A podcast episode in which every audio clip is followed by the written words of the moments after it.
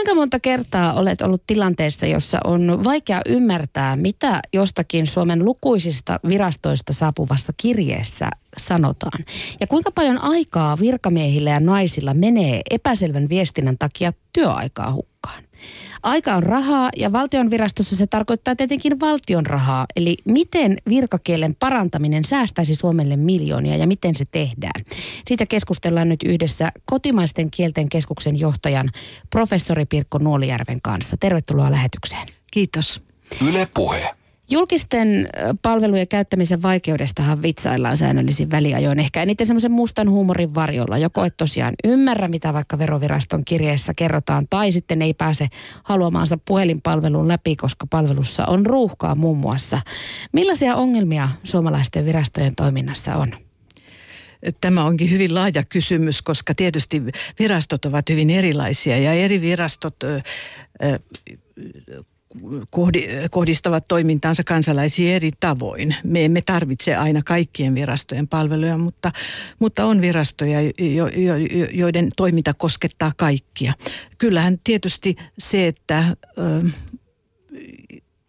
ei ymmärretä tekstejä ja, ja taas virastossa ei pystytä ajan puutteen tai henkilöstön puutteen takia tekemään riittävän – ymmärrettäviä tekstejä, niin se on tietenkin se ongelma. Ei, tässä ei voi syyttää yksittäistä viranhaltijaa koskaan, vaan, vaan kysymys on usein prosesseista ja siitä tavasta, jolla tehdään ja siitä paljoudesta, tekstien paljoudesta, joita virastoissa joudutaan tekemään. Tekstitehtaissa. No, näin voi sanoa, koska nykyisin on tietysti tällaisessa järjestäytyneessä yhteiskunnassa on hyvin keskeistä se, että kaikki asiat kirjataan. Ja se on tietysti tärkeää, koska silloin voidaan viitata erilaisiin papereihin. Ja sitten osa kysymyksistä nousee siitä, että, että tarvitaanko kaikkia näitä kirjaamisia. Osa on tarpeellista, osa varmasti ei. Että päästäisiin vähemmälläkin ja lyhyemmillä teksteillä. Mennään tähän tarkemmin vähän myöhemmin, mutta Pirkko Nuolijärvi, näytit mulle tuossa ennen kuin tultiin studioon tämmöistä valtion mietintöä vuodelta 1981. Ja se on sulla tässä mukana tuommoinen pikkusen jo kellastunut, kellastunut tuota, julkaisu. Ja siinä oli jo listattu silloin vuonna 1981 asioita, miten tätä hallinnon kieltä ja nimenomaan sitä virkakieltä, miten sitä voitaisiin yksinkertaistaa ja sujuvoittaa ja muuta. Mutta edelleen kuitenkin tänä päivänä nämä jos edelleen saa käyttää sanaa ongelmat, niin ne on kuitenkin ajankohtaisia. Minkä takia se virkakieli ylipäänsä ei kohtaa sitten kansankieltä? Miksi siitä on alun perinkin tehty niin vaikeaa? Virkakieli ei tietysti ole mikään yksi könttä, vaan hyvin monenlaista virkakieltä ja monenlaisia tapoja sitten olla vuorovaikutuksessa kansalaisten kanssa. On päätöksiä, on tiedotteita, on erilaisia raportteja ja viranomaiset keskenään tekevät erilaisia tekstejä. Mutta toisin sanoen haluaisin puhua aina vähän yksilöidymmin erityyppisistä teksteistä. Se, että virkakieli on vaikea, on tietysti se, että se hyvin suurelta osin usein perustuu lakikieleen. Ja lakikieli on tietenkin erikoiskieli. Se on kielimuoto, joka ei tietenkään ole meidän kaikkien hallussa, vaan se on ammattikieltä. Ja sitten kun muihin viranomaisteksteihin tulee tätä lakikieltä mukaan varmuuden vuoksi – jotta päätökset esimerkiksi olisivat perusteltuja ja oikeita, niin sitten se tahtoo jäädä sellaiseksi, että se ei enää ole ymmärrettävä, varsinkin kun se on erotettu sitten siitä yhteydestä. Mutta, mutta tämä erikoiskielen ja yleiskielen raja on siinäkin kohdassa hyvin keskeinen ja se voi tehdä sen vaikeaksi. Kuinka paljon sieltä 80-luvulta ollaan tultu eteenpäin näissä asioissa nyt tähän päivään mennessä? No kyllä tietysti varmasti ollaan tultu eteenpäin sen takia, että mm, nyt on erilaisia keinoja myös. On mahdollista esimerkiksi verkon välityksellä tiedottaa hyvin paljon nopeammin, hyvin paljon tehokkaammin, eikä tarvitse tehdä paperisia kirjeitä eikä, eikä sillä tavalla. Mutta toisaalta sitten tänä aikana tekstien määrä on valtavasti lisääntynyt. Ja sen takia esimerkiksi, jos ajatellaan sellaisia esimerkkejä kuin vanhustenhuoltoa tai päivähoitoa, niin näissä, näissä toiminnoissa myös tehdään hyvin paljon tekstejä ja kirjataan asioita.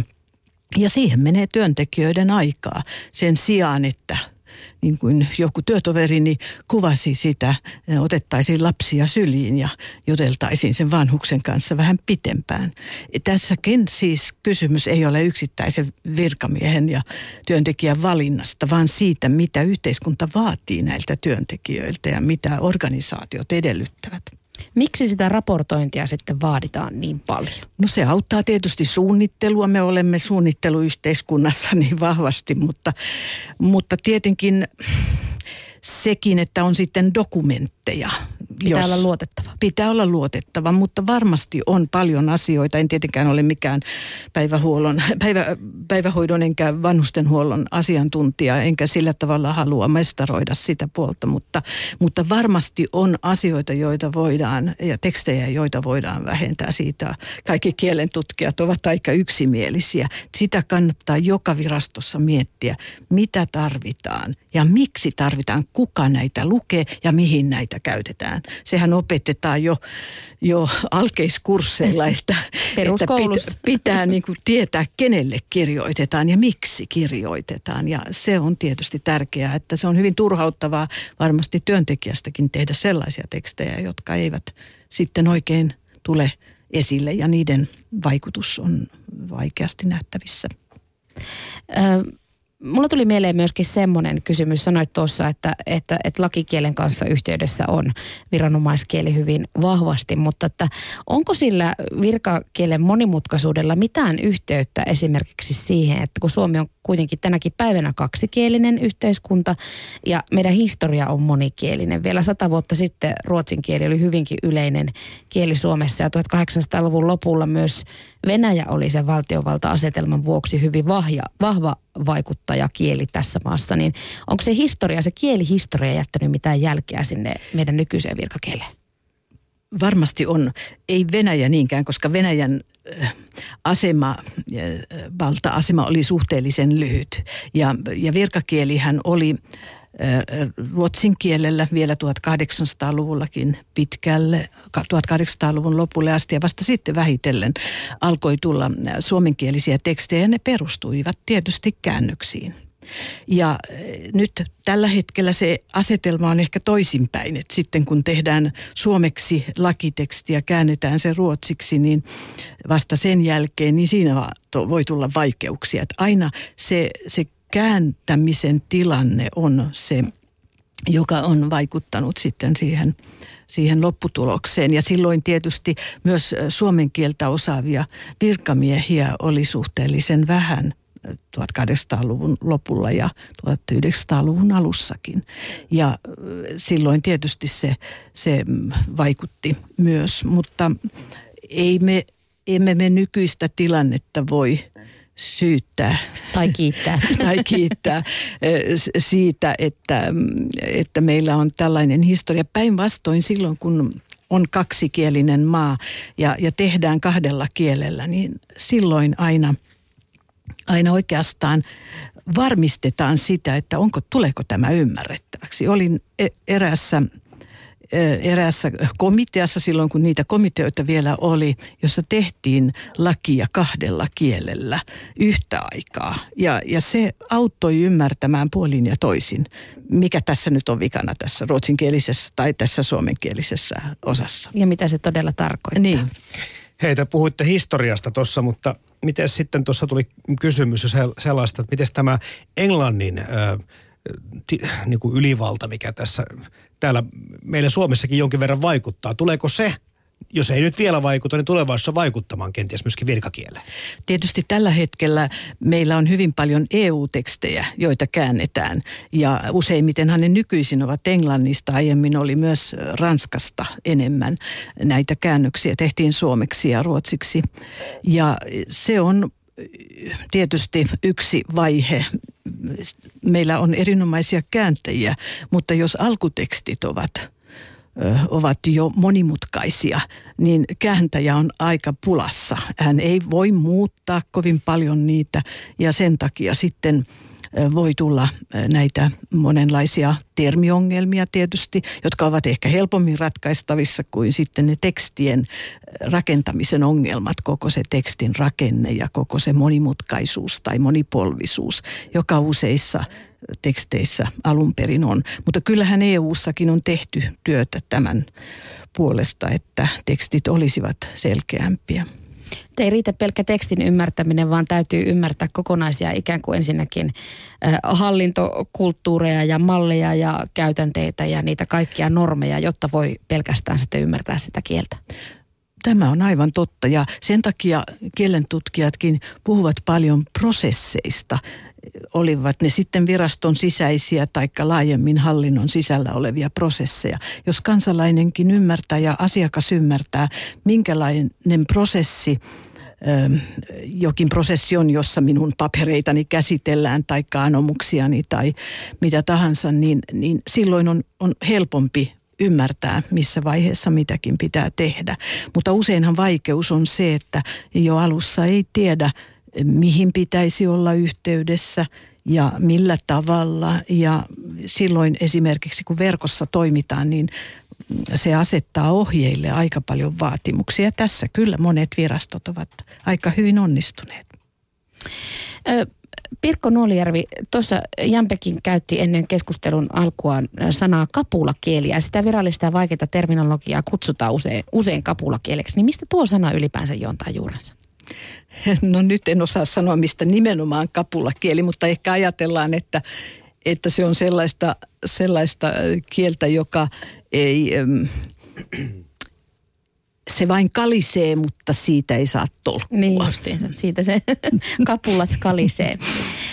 kirjoitatte yhdessä Ulla Tiililän kanssa heinäkuussa Helsingin Sanomissa, että sekä kuntien että valtion virastoja voi aiheellisesti kutsua tekstitehtaiksi. Tämä sana tässä jo äsken nousi esille. Eli ne on pitkälti organisoitu erilaisten tekstien tuottamiseen.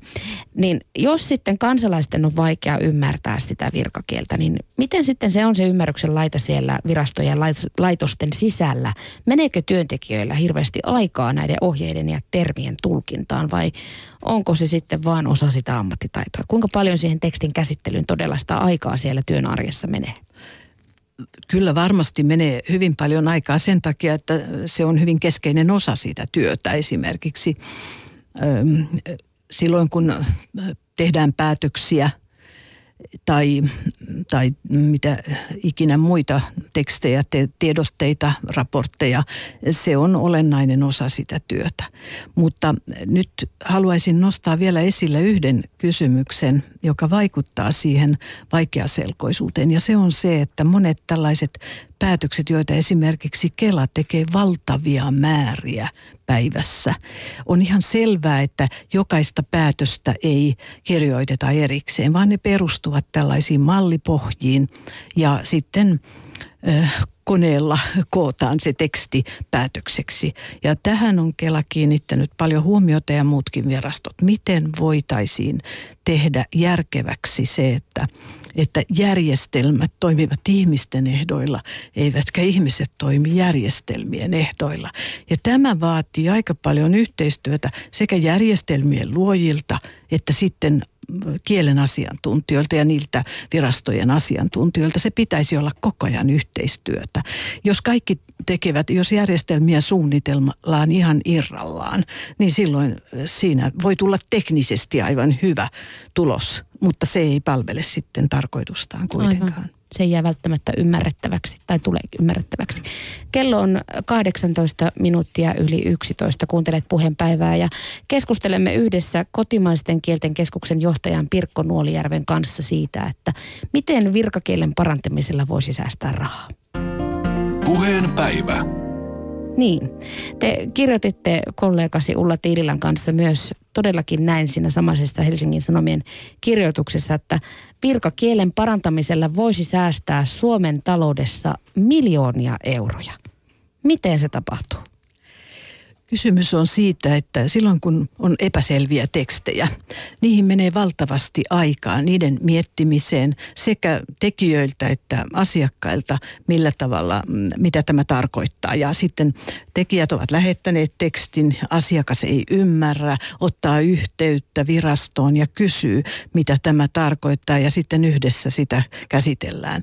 Se tuottaa usein myös mielipahaa, jos on kyse sellaisesta päätöksestä, joka koskettaa ihmisen elämän keskeisiä asioita tai jopa kuolemaa, niin tämä on asia, tätä voi laskea sillä tavoin, että jos säästetään kaikista näistä puheluista, niin jää aikaa muun kehittämiseen. Ja, ja tällöinhän tietysti niin sanottu tuottavuus paranee kun tekstiä, samaa tekstiä ei tarvitse käsitellä yhteen kertaan.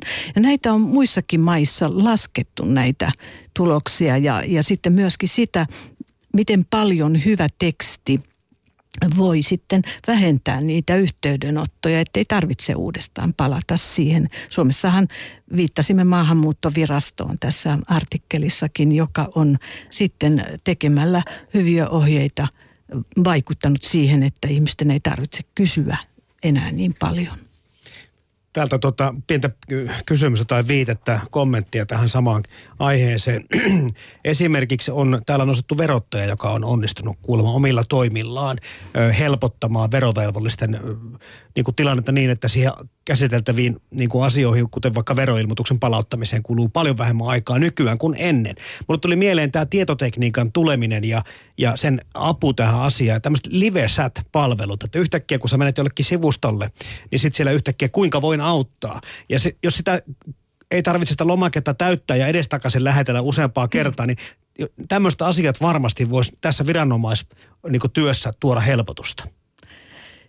Kyllä, verohallintohan on todellakin tehnyt. Meillä on kaikilla kokemuksia siitä, miten helppoa se on tai miten helppoa on lisätä esimerkiksi tietoja sinne valmiiksi täytettyyn verolomakkeeseen uusi tekniikkahan tarjoaa valtavasti mahdollisuuksia ja monet virastot käyttävät hyväkseen juuri sosiaalisen median mahdollisuuksia. Esimerkiksi lyhyt Twitter on hyvä tapa. Meillä on kotimaisten kielen keskuksessa erittäin hyviä kokemuksia siitä, miten voi palauttaa mieleen Twitterin avulla tiettyjä ohjeita, jotka nyt koskevat tietysti meidän tapauksessamme kielenkäyttöä sen eri muodoissaan ja usein ja, ja ajankohtaisia kieliasioita – mutta on hyvin paljon esimerkkejä siitä myös, miten viranomaiskieli tulee lähemmäksi ihmistä, kun sitä tehdään jotenkin arkisemmin ilman, että asia kärsii. Ja haluan nyt mainita Helsingin kaupungin rakennusviraston, joka twiittaa todella mukavasti ja asiallisesti ja ihminen on heti heti selvillä siitä, että ahaa, että meillä päin on nyt katuja piirrelty ja, ja, ja voin mennä katsomaan sinne ja sinne, miten niitä on piirrelty. Asia on aivan selvä. Tästä puhuttiin Jampen kanssa myöskin tänään lähetyksen aluksi, miten muun muassa poliisi on myöskin Suomessa aktivoitunut tämän somen ja verkon käytössä niin Facebookissa, Twitterissä kuin sitten vaikka Instagramissa ja sillä tavoin tulee myös kansalaista lähemmäksi olemalla arki, arkikielinen tai jakamalla kuvia sieltä poliisin arjesta. Ja se arkikielisyys ei tarkoita sitä, että se olisi asiatonta. Nimenomaan. Että se on asiakieltä ja se on asiallista kieltä. Eh, niin kuin tietysti hallintolain yhdeksäs pykälä viranomaisilta edellyttääkin, että viranomaisen tulee käyttää asiallista, selkeää ja ymmärrettävää kieltä. Tämä on aivan lainsäädännössä ja, ja sen kyllä monet ovat ottaneet tosissaan. Miten sitten, jos laajemmin ajattelee sitä virkamiesten työtä niin, niin, ja näitä säästöjä nimenomaan, niin pitäisikö sitä virkamiestyötä tai sitä hallintotyötä jotenkin organisoida uudelleen tai millä tavalla niitä pitäisi organisoida uudelleen, jotta niitä säästöjä syntyisi käytännössä? Tämähän on tietysti hyvin virastokohtainen asia silloin, kun ajatellaan suuria virastoja, jotka palvelevat kansalaisia ja, ja kaikkia asiakkaita. Kysymys on siitä tietysti jälleen kerran, miten ne prosessit on siellä virastossa rakennettu. Ja mm, kielentutkijat ovat paljon kiinnittäneet huomiota siihen, että, että jos kieleen kiinnitetään huomiota alusta lähtien, ja, ja samaten myös viralliseen nimistöön. Jos niihin kiinnitetään huomiota alusta lähtien, kun sitä asiaa aletaan suunnitella, silloin se onnistuu paremmin. Usein käy vain niin, että sitten viime vaiheessa katsotaan, että miten tässä nyt kielellisesti, no sitten ei voi tehdä enää paljon mitään muuta kuin jotakin hyvin kosmeettista ja, ja, ja kielen pintaan liittyvää. Mutta se, että koko lähtökohta on siinä, että me teemme tämän tekstin niin, että se on ymmärrettävä, niin se auttaa tietysti. Ja sehän vaatii niin kuin toisenlaisten prosessien rakentamista – Minkälaista asennetta pystytkö sanomaan kotuksen johtaja Pirkko Nuolijärvi, että ylipäänsä eri virastoissa sitten näihin muutoksiin on? Koska jos on hitaat koneistot ja, ja tavallaan semmoiset vanhatkin toimintamallit, niin niiden muuttaminen voi olla tosi työlästä, koska sitten kuitenkin asenteet sitä muutosta kohtaan ei välttämättä aina ole niin positiiviset. Se ei ehkä aina ole kiinni siitä, minkälaiset ovat asenteet, vaan siitä, että suuret virastot ovat vaikeasti käännettäviä laivoja. Ja jonkin, jokin prosessi on tehty tietyllä tavalla, niin sitä on vaikea muuttaa, vaikka siihen olisi tahtoakin. Mutta kyllä, tällä hetkellä nyt kun tämä virkakielen toimintaohjelma annettiin viime vuonna ja, ja nyt on meneillään virkakielikampanja, johon osallistuu muutamia virastoja, niin se on innostanut myös muita virastoja miettimään sitä, mitä, mitä tekisimme. Ja uskon, että että tämmöistä asennetta on paljon, koska jokainen työntekijä ja, ja virasto huomaa itse, että tässä olisi nyt sitten jotakin parantamisen varaa. Ja toisaalta ne hyvät esimerkit sitten kannustavat, että on mahdollista. Jos jokin on verohallinnolle mahdollista ja, ja Kela on tehnyt paljon hyvää työtä, vaikka Kelaa usein moititaan aivan suottakin, koska se on niin valtava organisaatio. Ja siellä on tietysti monia tekstejä, mutta Kelahan on oikein aktiivisesti mukana myös tässä virkakielen kampanjassa. Ja minusta se asenne ilmasto on kyllä todella hyvä ja, ja kiinnostusta on paljon. Positiivisuus ja positiiviset esimerkit tarttuu. Nimenomaan. Joo, kun tuosta Kelasta nyt tuli puhetta, niin kyllä täällä äh, meilläkin yle.fi kautta puhe nettisivuilta löytyvässä lähetysikkunassa Kela muutama, muutamassa kommentissa vilahtelee. Ja, ja täällä ainakin, että Kela ja, ja TE-palvelut voisivat selkeyttää toimintansa ja virkakieltänsä. Joku kyllä kommentoi, että suomen kielikin on pikkusen tietysti pitkä sanaista ja, ja sillä tavalla jo itsessään vaikeasti ehkä ymmärrettävää. Ja sitten kun lauset on pitkiä, niin kokonaisuus on hankalasti ehkä hahmotettava. Ja sitten täällä, että miksei Kela voisi tehdä niin kuin verotoimistotkin, että, että paperit olisi yksinkertaisesti lyhyellä selkosuomella tai esitäytettyjä, jotka asiakas tarkistaa ja, ja niin poispäin. Mutta sitten täällä on tämmöinen kysymys ihan, ihan niin kuin henkilökohtaisesti Pirkko Nuolijärvelle osoitettu, että ö, minkä verran tai eikö minkä vuoksi yhteiskunnallinen trendimme viranomaisten ajamana on medikalisoida kieltä oikeastaan aihealueesta toiseen, eli puhutaan metaforilla, mutta annetaan ymmärtää, että merkitys on kirjaimellinen. Hän antaa esimerkiksi, kun mediassa virkavalta puhuu rikoksista, rikollisista sairaina medikalisointi kieleen. Tämähän oli mielenkiintoinen Kryptinen huomio. huomio. No en, kyllä mä ymmärrän tämän, mutta tota, että en ole itse kiinnittänyt huomiota samaan asiaan. Joo, kiitos kommentista kommentoijalle. Kyllä tämä on aika selvä, selvä kehityskulku. Se nyt ei koske pelkästään viranomaiskieltä, vaan se koskee ylipäätään, se koskee myös median kieltä aika lailla. Ja se, sitä kieltä, esimerkiksi taloudesta puhutaan hyvin medikaalisin termein ja monista monista asioista. Ja t- tähän ovat monet tutkijat kiinnittäneet huomiota vuosien varrella myös. Mitä termejä otetaan – käyttöön ja millä tavalla puhutaan? Onko yhteiskuntamme tervehtymässä vai, vai sairastumassa ja silloin tarkoitetaan nimenomaan ne yhteiskunnan rakenteita tai talouden tilaa tai mitä tahansa muuta.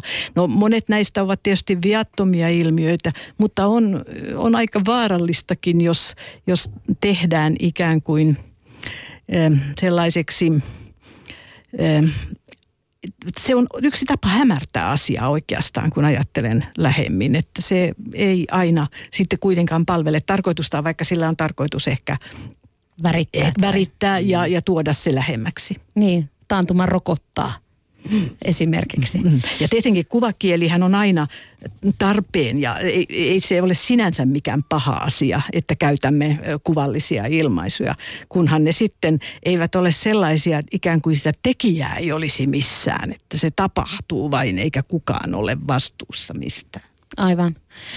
Tuossa nyt kun on painotettu tämä keskustelu siihen, että miten virastojen sisällä sitä prosessia ja kieltä ja tekstiä tosiaan voisi helpottaa ja keventää, niin sitten kyllä itselläkin tuli ensimmäisenä mieleen se, että ne on ne lomakkeet ja ne dokumentit, ne mitkä tavalliselle kansalaiselle ensimmäisenä näkyy, niin miten niitä, voisiko niitä lomakkeita nimenomaan, kuinka mahdottomalta se tuntuisi se mahdollisuus, että niitä nimenomaan lomakkeiden tekstejäkin helpotettaisiin tai sitä lomakkeiden täyttöä ja niiden niiden ikään kuin niitä malleja jotenkin yksinkertaistettaisiin? Onko se ihan mahdotonta? Eihän se mahdotonta ole ja sitä tehdään monissa virastoissa. Mietitään sitä, millä tavalla lomakkeet tulisivat selvemmiksi ja, ja ymmärrettävämmiksi. Kyllä sitä työtä tehdään paljon, mutta toisaalta niin kuin sanoin, kun me elämme tässä lomake- ja tekstiyhteiskunnassa, niin niitä on niin paljon isoilla virastoilla, että se ei ehkä näy hetkessä, mutta kyllä – kyllä sitä työtä paljon tehdään ja, ja siitä koulutus, kotuskin antaa koulutusta. Aivan. Ja jos tuo Kela mainitsit hyvänä esimerkkinä, niin tosissaan sekin on yksi iso laiva, kun Kelan puhelupalvelu, jos kuukausittain tulee jopa 300 000 soittoa, niin kyllä semmoinenkin iso laiva, kyllä se kääntyy, vaikka se hitaasti ehkä kääntyisikin, niin kääntyy kuitenkin. Ja onkin tärkeää, että on myös suullista palvelua, kyllä. koska kyllä niitä kysymyksiä aina silti on, että kaikki ei voi mennä verkkoon ilman, että, että on mahdollisuus siihen, että ihminen voi myös kysyä toiselta ihmiseltä, joka tuntee asiaa. Hei, tämä tuli mulle henkilökohtaisesti mieleen tässä, kun kuuntelen, äh, kuuntelen teidän keskustelua, että kun puhekielihan muuttuu, ikään kuin elää kansan suussa luonnollisesti, mutta virkakieli kun perustuu lakitekstiin tai lakeihin, niin onko sillä semmoista luonnollista evoluutiota olemassakaan? Kyllähän kaikki kieli muuttuu, mutta tietysti kirjoitettu kieli muuttuu aina hitaammin ja sillä ei ole sellaista siinä ei tietenkään myöskään ole sellaisia päiväperoja, niin kuin puhekielessä voi olla sanastollisia tai Mikä muita. sen paineesta aiheuttaa se muutospaine? Onko se, tuleeko se nimenomaan täältä? Se on luonnollinen kehitys. Siis kielihän, ei, kun yhteiskunta muuttuu, kieli muuttuu. Esimerkiksi on lainsäädäntöä, että aikaisemmin ei ole ollut ja, ja tarvitaan uudenlaista termistöä. Sehän on nähty EUn mm. kanssa hyvin pal- pitkään jo ja, ja sillä tavalla kaikki – kaikki muutokset syntyvät, että niille on tarve. Eihän mikään synny, jos ei se tule se tarve sitten jotenkin ulkoa päin. Ja tietenkin sitten kielen sisäisiä muutoksia on myös, mutta se on sitten pitempi tarina. Mutta ei sen kielen onneksi niin paljon esimerkiksi tarvitsisi muuttua, että kun tulee kirje, että hei saat veronpalautuksia lol siellä perässä. Tuskin sitä tulee koskaan. en mä suutus, jos tulisi vaan palautuksia.